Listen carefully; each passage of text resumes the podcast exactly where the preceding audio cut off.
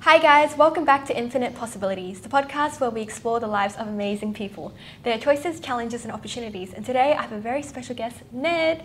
Thanks for having me, Karen. Thank you so much for being here. No, it's my pleasure. So, Ned, what was the process of convincing you to be on my pod? Like, Well, Karen, I first heard about it back in our uni days. oh wow, you, you, Um, were, you were the OG fan when I like um, presented my PowerPoint, and it was just called "I have a podcast." I was an early subscriber. Oh, sure, sure. Yeah, and I saw you'd had some amazing guests on um, and was keen to be a part of it. wow. And so, how are the nerves today since you're finally on? Nerves, nerves are high. no, Sure, sure. no, very happy to be on. Happy to answer any questions that you've got. Um, and yeah, looking forward to, to see what happens. Yeah, amazing. Love the attitude, guys. Feel free to subscribe and come on the pod.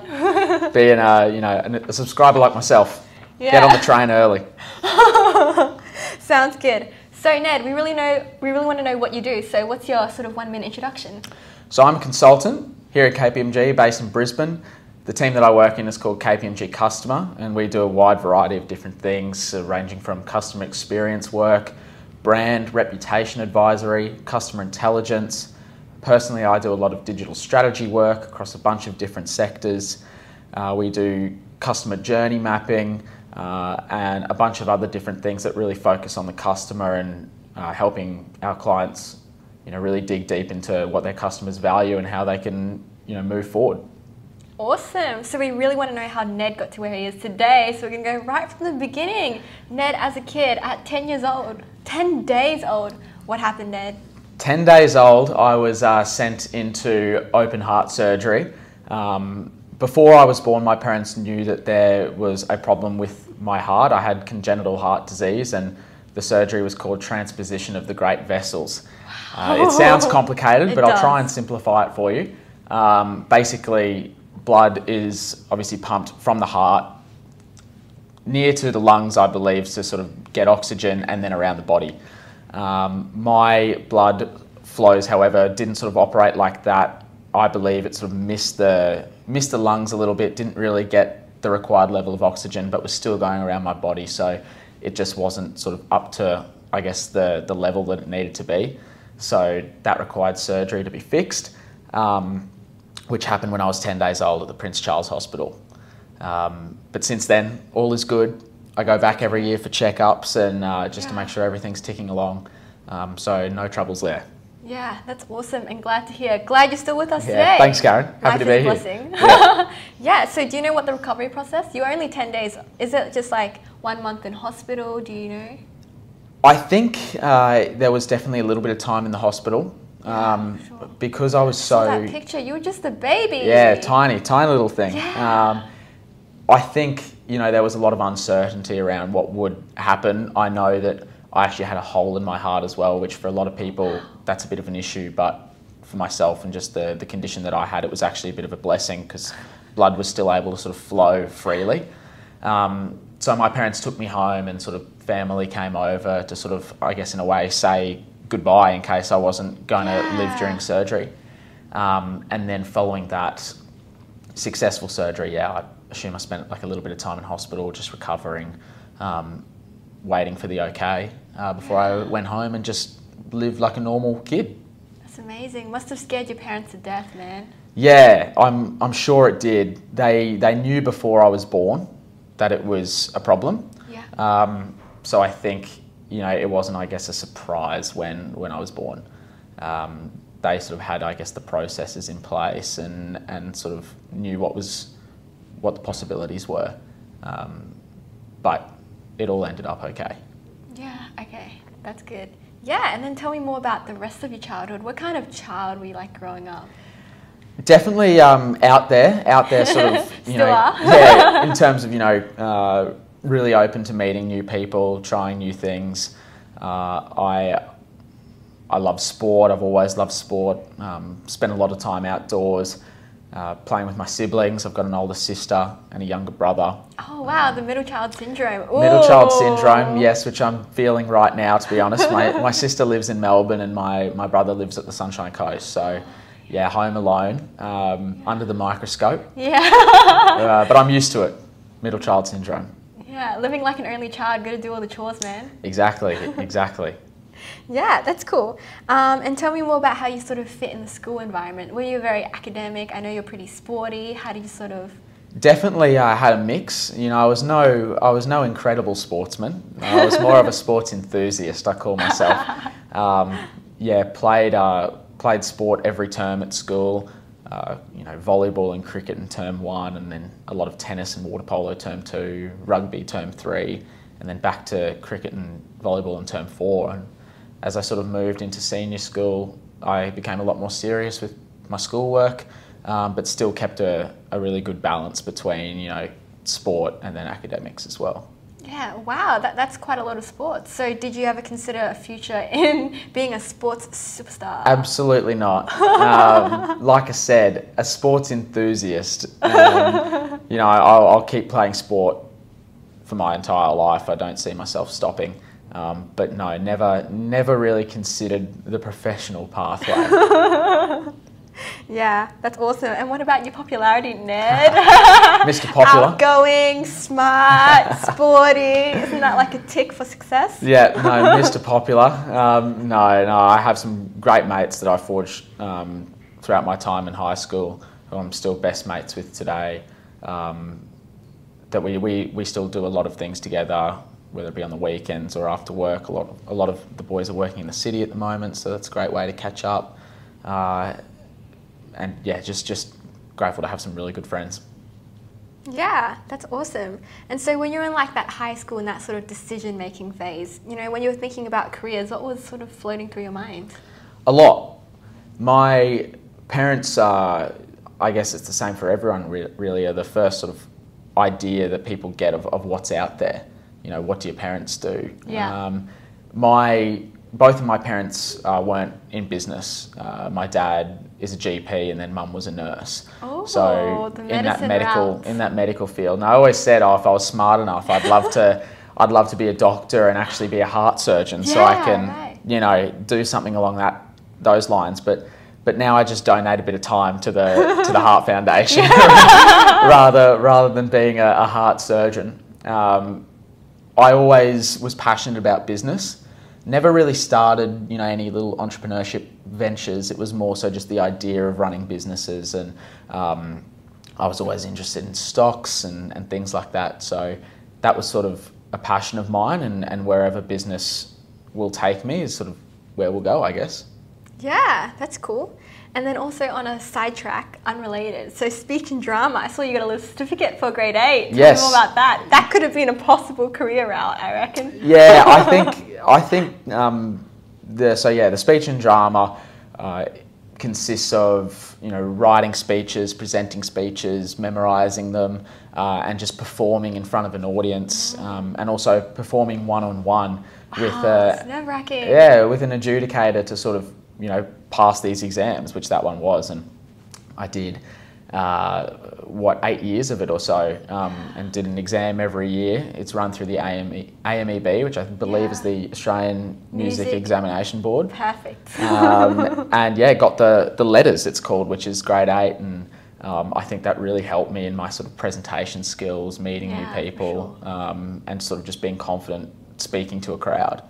Um, it's something that you know initially when my parents were you know making me do it i was like no no no don't want to do it. Um, but now it's it's something that i look back and go yeah that was really worth it because yeah. it's helped me a lot. Oh that's so cool. And so was it an extracurricular where you go after school or was that something that you like a class you took during high it school? was yeah it was all extracurricular um, sort of after school. I had a few friends that were doing it at the same time as well so we would usually do the classes together uh, I finished grade eight, the letters, in about grade 10 or 11, I think, mm. um, which was which is awesome. But yeah, all sort of after school.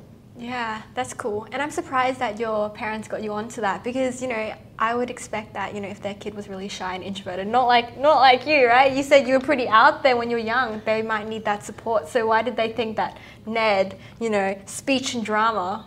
I think, you know, even if you're sort of an outgoing person, you can always, you know, perfect skills. There are, a, I always think, you know, there's always someone who's better than you at yeah. everything. So why not sort of improve those skills from people who know more, uh, and you know, set yourself up early on.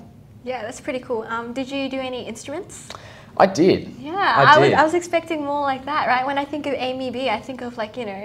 yeah, I did. I love music. Um, I well, I've had lessons and done AMEB exams in the piano. Wow, what grade did you get up Um, to? oh, I was pretty low in the piano, about three or four. I sort of stopped that. so your drama was better. yeah, well, I stopped that to sort of do that, and I also played a lot of flute. Believe it or not, I was a bit of a flautist, Yeah. um, which you know I don't know how I got involved in that one. Um, I'm pretty sure you self-select at grade five, no? something like that. But I don't know why I didn't select the guitar or something cool. Um, not saying the flute's not cool. Yeah, yeah. Um, you probably still have it at your house. I do. I Oh, don't dabble anymore, but um, you know, Something I- about a KPMG band might needing yeah, a flutist. Maybe, maybe I'll have to help out if, if need be.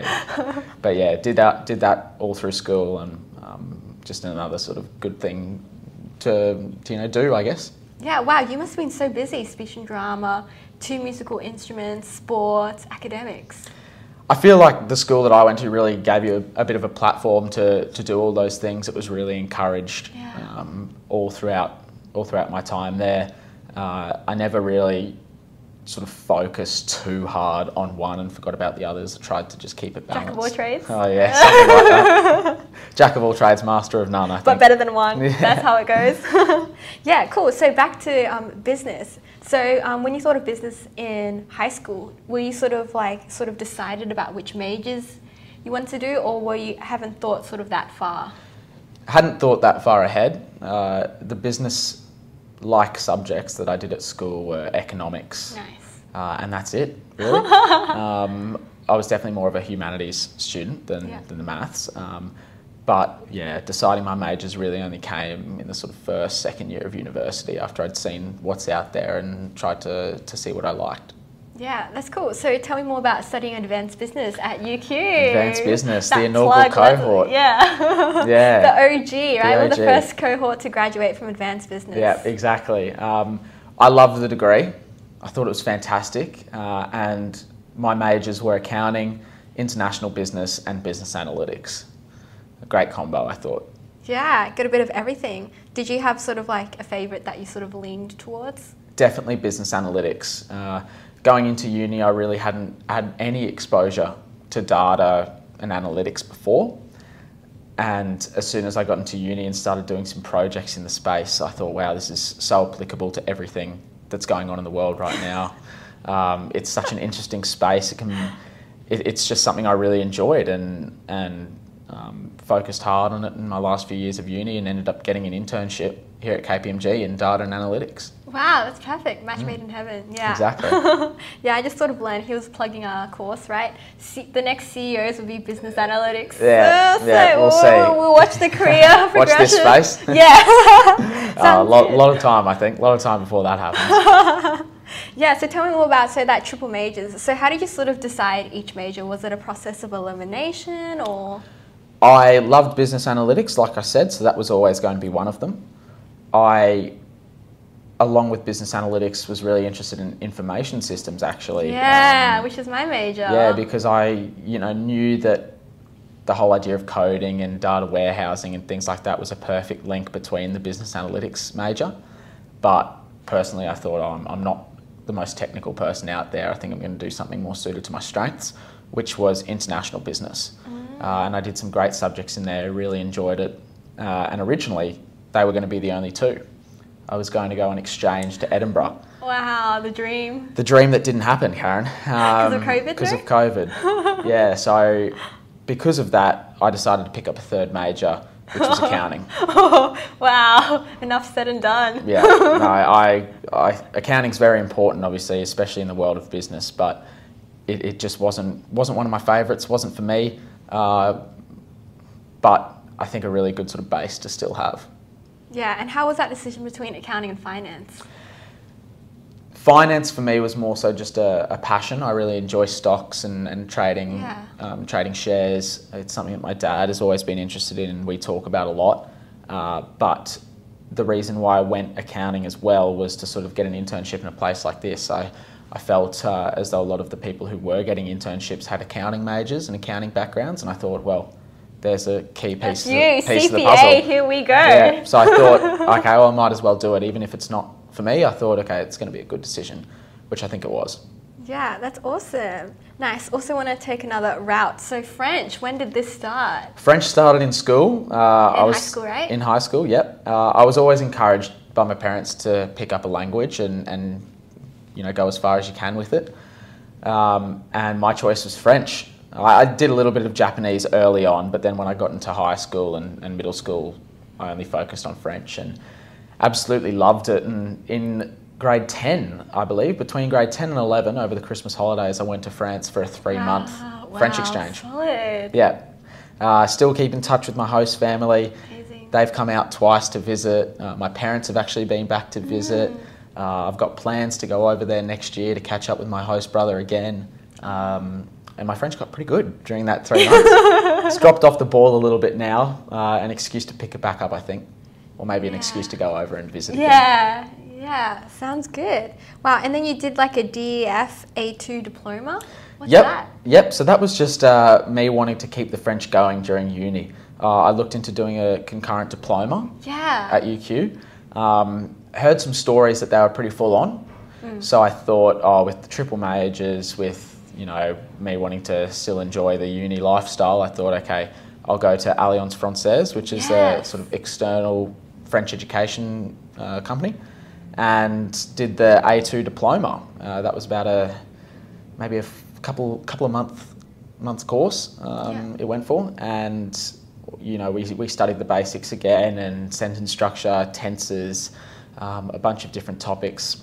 Took a test uh, and got the A2 diploma, and if I'm if I'm feeling up to it, I might do the A1 diploma, which I think is the next step. Oh, okay, so yeah, it goes backwards. So A1 is the highest. Yeah, and then I think it gets into B2 and B1, which are sort of the top top level. Yeah, that's cool. And also tell me about what it, what it was like going to France. Because as someone who studied French and sort of did similar-ish but never actually went to France, Yeah. what was that like? Unbelievable. Uh, I was so nervous. I don't think I've ever been so nervous when I arrived in France. I had a group of people doing the same exchange with me, and we all sort of went into the to the same train station. We all saw our families at the same time, and when I got over there, my French wasn't anything special, but I could not, for the life of me, remember a single word. I, I was I was so like nervous. My French family came up to me. I think all they said is bonjour, like Yeah. hello, Yeah. and I was going. I couldn't say a single word. Um, but that changed really quickly. They were really warm and uh, and welcoming, and in a couple of days, you know, I was back to my sort of normal self and really trying to immerse myself in their home life. And I went to school with my host brother and met all his friends, Oh, and so had a really great time. Yeah, and I heard they have really long lunch times in France, yeah? Yeah, super long lunch times. uh, it, it was it was great. It was awesome. And the croissants? Croissants were great. I got a croissant on my walk home from school every day. Yeah, Delicious, delicious. yeah, they were great. Yeah, that's cool. And what about in terms of like you um, definitely like reached like a higher level in French than I ever did. So what was your sort of study process? I know it was quite a while back, but for me, my future self, when I want to pick up French again. I think with most subjects, um, and and learning and learning anything, I guess, is doing it every day. It doesn't have to be for hours on hours. It all, all it has to be is half an hour every day of sort of repetition, really making sure that you understand the content. That's how I found uh, like that was the best way for me to learn French. Uh, just continually reading, listening, mixing up the way I learnt uh, was was really helpful. Yeah, that's pretty good. Nice. Moving on to internships. So you did have quite an impressive number of internships during your um, four-year degree. So tell me, what was your sort of first job? First job out of school. Oh, actually, yeah. What is yeah? What was your first job like ever? My first job ever was at Empire Office Furniture. Wow, fancy. Yeah, I uh, had just got back from schoolies, and Ah, okay. I um, started up at Empire Office Furniture about you know two weeks or so after school. So it was your own thing.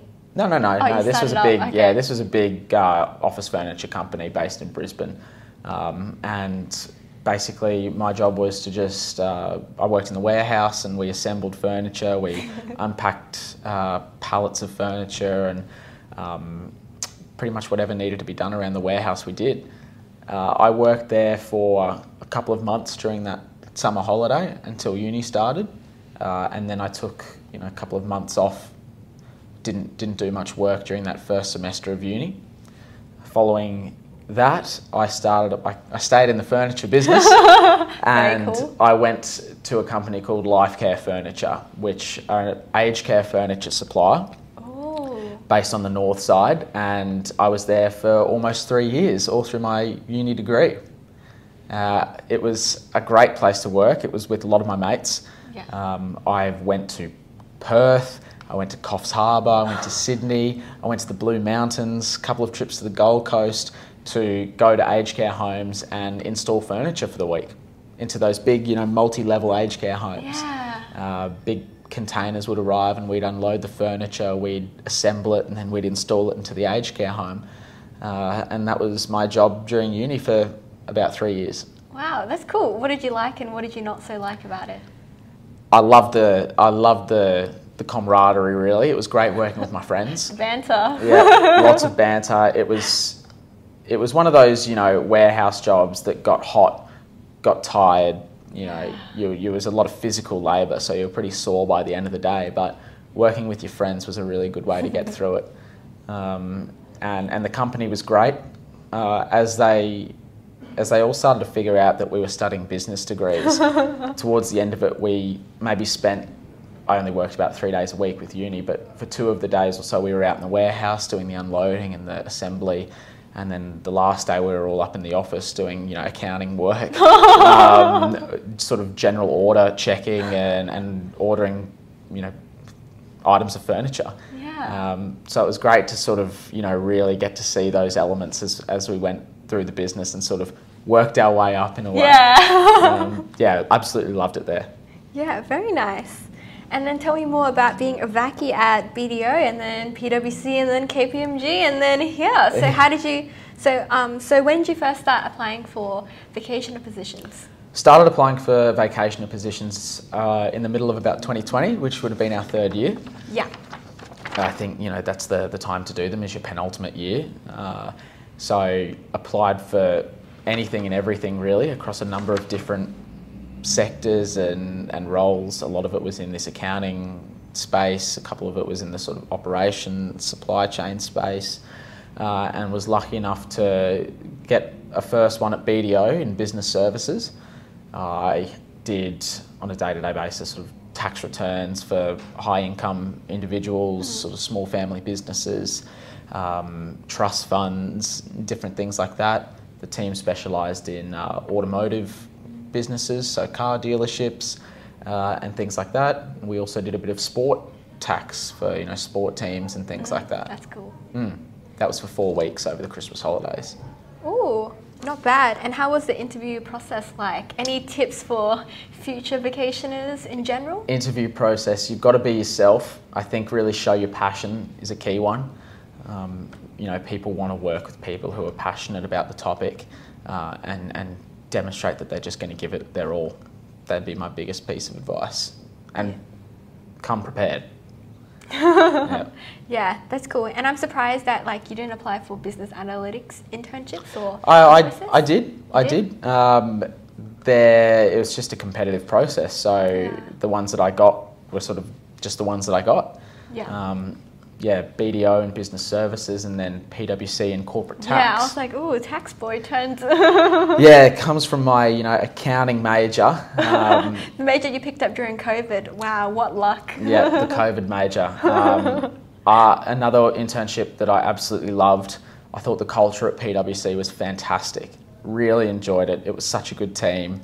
Uh, really amazing clients that we were working with, um, and a really good structure. I felt that everything ran really smoothly. Uh, the only thing was the work wasn't really for me. Yeah. Uh, it was quite law heavy, uh, which was something I wasn't really expecting. Um, and I'd actually done the internship in Digital Delta the month before KPMG. So, Oh, before. yeah, so I'd had the taste of data and analytics in the workforce. Yeah. Then went to tax and, and you know knew that sort of the data analytics space is where I wanted to end up. Yeah, that's cool. And on your LinkedIn, it says you did them back to back, right? Um, KPMG Jan to March, and then PwC March to April. Yeah, yeah. So I did the PwC internship uh, in the first few weeks of semester one of year four. Mm. Uh, which was which was really great. I was doing an income tax law subject at the same time. Perfect. So so that helped, uh, and yeah, that was a busy few months. Yeah, and I'm surprised that it was during like off-peak season. Um, yeah. Yeah, I, I, was I was lucky to be able to you know liaise with the people at PwC involved in, in getting to those things organised. Right? Yeah, to be able to do both. So I was really lucky there. Yeah, that's awesome. And then tell me more about like after being a vacationer at KPMG and then working undergrad again, yeah, that was another lucky, lucky opportunity. Um, the way that that worked was I did six weeks unpaid work experience here at KPMG. Six weeks unpaid. Yep. Ooh. Six weeks unpaid, uh, and then following that, uh, I was offered undergraduate work, um, and I pretty much accepted it. Still having that PwC internship to go. Oh. I said to my director, I said, look, I've, I've got this opportunity at PwC, I'd love to go and do it. 99% chance that I'll come back and, yeah. and take you up on the undergraduate offer. And she said, absolutely, you know, go see what's out there. Um, work hard at the PwC internship. Oh, and that's brilliant. We'll see you in a month's time, um, which is what happened. Yeah, that's cool. And then surprise about the six weeks unpaid. So was it um, when you were a vacationer? I remember getting paid when I. so my my first bit at KPMG wasn't you know the vacation program. Ah. It was yeah work experience. The way that I got involved first at KPMG was was through a sort of mutual connection uh, who was in a team here that I had no interest in in being a part of. Hilarious. Um, but I was going through that interview process and going through that application process and wanted to learn more about the firm. So I reached out to him and said, hey, can we catch up? I'd love to pick your brain about KPMG yeah. and, and, see what it's all about. Uh, and he said, absolutely. We met across the street, had a coffee, and I, I, talked about my passion for data and analytics and how it was a space I really wanted to get involved in. Um, and he told me, look, I don't do any work in this space, but I know someone at KPMG who does. A week later, I met up with her uh, and asked if there was any work experience opportunities, which she said, absolutely, there are. Uh, and in a couple of weeks' time, I started up doing the work experience program. Yeah, that's amazing. And I think that's like, you know, a lot of people, they just see that like vacationer route or like XYZ to go through the sort of main portal. But like sort of networking, sort of being curious, that's also like kind of like another alternative. Yeah, I think it comes back to what I said before of just showing your passion. Yeah. Um, you know, there are a lot of people out there, I think, who just apply for internships for the sake of them, which yeah. you know initially I'd have to admit I was probably doing as well. Yeah, we um, all were, Ned. yeah, so you know I think once you once you get those opportunities presented to you, you know finding your passion and, and really showing that you care is a, an important step. Yeah, that's cool. And so, any memorable experiences from all three internships? Worked on some really cool projects. Um, the KPMG one, I was doing some cool work with Queensland Health around COVID. Oh, that's um, awesome. Yeah, yeah. Saving lives. Yeah, saving lives. Um, PwC, I did some you know tax work on on big ASX listed clients. Um, BDO, it was around Christmas time, so we had a lot of Christmas parties and things. And yeah. uh, my love for sport uh, was was sort of perfect because we did a lot of sports tax, like I said. Uh, so that was great exposure. Yeah, that's cool. Now let's talk about KPMG and your role here. So, sort of want to um, introduce a little bit of the day in the life, the pros and cons. Day in the life. So, I was in early this morning. I was in at about quarter to seven this morning, only because uh, I am working with the Sydney team, uh, yeah. a bit of daylight saving, savings going on. So, I needed some answers quickly for a project that I was working on. So, I got in uh, just to send those messages. Um, but nine times out of ten, I'm I'm in at about eight o'clock. oh, that's um, yeah, that's pretty good. Yeah, yeah, I feel like that's sort of the good time for me, uh, and it gives me a little bit of a time to sort of get settled in and see what I've got on for the day, um, and then sort of straight into your project work. Really, I we have a stand up every day just to sort of set goals, um, see what blockers there are, and it's a great way to sort of maintain and keep track of your progress. Yeah, that's cool. And what are the sort of pros and cons of your job? Pros, definitely the people. I love who I work with. Uh, it definitely makes the days um, really, really enjoyable. Uh, the scope of work that I get to do, you know, I'm, I'm working on an ESG project now. Last week I was on a transport client, uh, and the week before that I was doing um, sort of internal change management. So every day is different. Um, Quite every- a variety. yeah, huge variety. Uh, every project's different, um, and that's a real blessing. You know, being able to see what's out there and just get as much experience as I can. Uh, the cons, not, not, it's not too many to be honest. You know, there there are times when everyone has to work hard, obviously. So so sometimes the hours can be a bit long. Um, but you know, if you're working long hours on a project that you're really passionate about, it's not too bad. Yeah, yeah, fair enough. Any pro- um, favorite projects so far? Favorite projects. Um, during my internship here, I really enjoyed that Q Health work. Um, I have also the project that I just mentioned, the Yeah. transport client. Um, I'm passionate about people with disabilities and helping them, and this was a project, a digital strategy project that helped um, this particular transport client digitise the way that subsidies are given to people with disabilities to ride taxis. Um, for a long time, taxis uh, have accepted paper vouchers from people with disabilities. For example, if I had a disability, I would have a paper voucher, I'd submit it to the driver at the start of my trip. The trip would then happen, the driver would hand that to the uh, provider, taxi provider, who would then hand it to the government. The government would then pay the provider and so on all the way back until the driver got his money about six weeks later. So it was a really yeah. long process. It was really prone to fraud, uh, and they were looking to upgrade it. So they got a smart card solution, uh, which was which was great. But with the introduction of rideshare and um, you know payments that happen through the app, people with disabilities weren't able to physically tap this new smart card in the cars, uh, and our job was to help them, you know. Part of the way forward to become provider neutral was the term, so people with disabilities could access any kind of transport that they liked and still receive the subsidy. Yeah, that's amazing. You really don't sort of consider that from that sort of perspective. No, and we had a lot of personas to go through of people that were blind, people that were deaf, Yeah. people that were paralysed, people relied on carers, just things that you take for granted every day you had to consider. Uh, it was a really interesting project and a really, I guess, feel good project because Yeah, you're really, for sure. you're really, you're really making a difference, uh, which, was, which was really exciting. Yeah, that's cool. And let's talk about like the skill set that you sort of need for your job. Is it very um, technical? Do you do a lot of Excel grinding, or if someone were to like, like you know, consider your team at customer, like hmm, like you know, would I fit the mold or per se? The biggest or the most important skill I think that you need is just being able to simplify the complex. Ah, that's a good one. is is it just that's the essence of the job really you've got complex problems and you need to make them simple uh, being able to articulate that clearly is is really important uh, so communication skills literary skills are really important probably more so than the technical skills and the work that I do um, they're, they're, they're really important um, and just having that sort of clear clear mindset is a, is a really important skill I think Yeah, that's good. And also, Ned, how do you manage stress? It's a good question, Karen. I don't think it's something I've mastered yet. um, definitely working on it.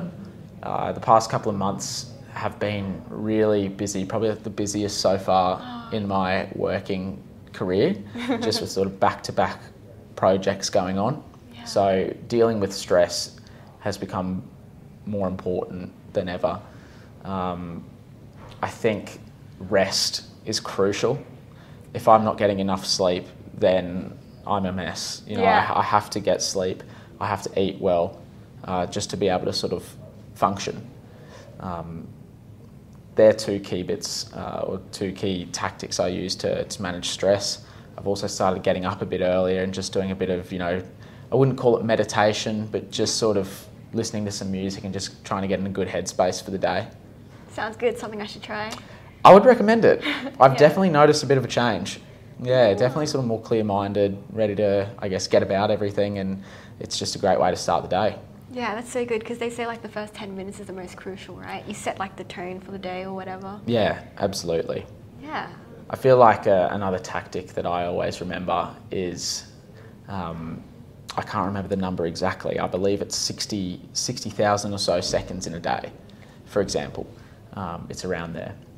If someone annoys you or you have a sort of stressful moment for 10 of those seconds, you can't let it bother you for the next, what, 59,990 Yeah. seconds. You have to, you know, say, okay, that's happened. I've got to move on because I don't want to let that influence me for the entire like, for the entire day.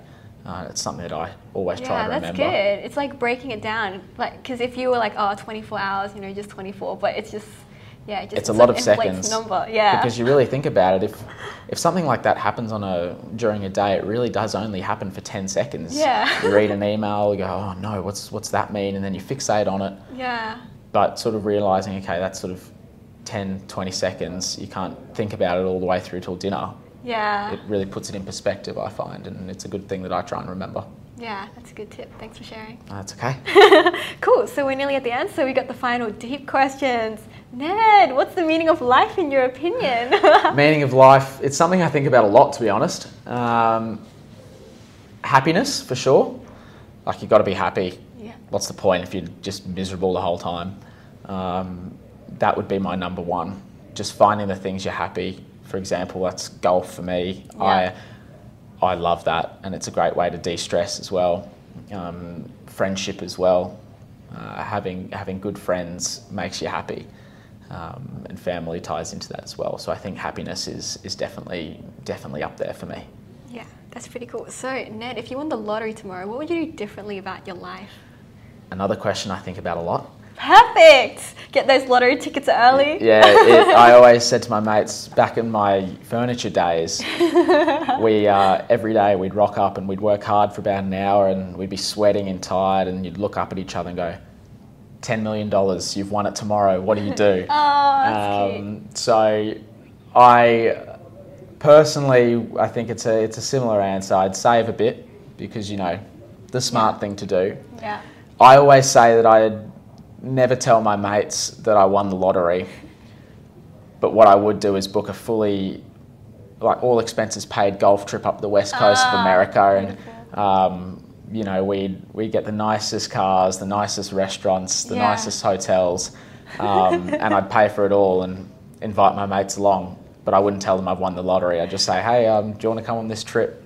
Get a big bonus this year. Yeah, so I'd definitely do that after saving the majority of it. Um, and I'd also give a lot back to my family, I think, considering how much they've given me over the years. Yeah, that's cool. Just wondering why wouldn't you tell your mates, man?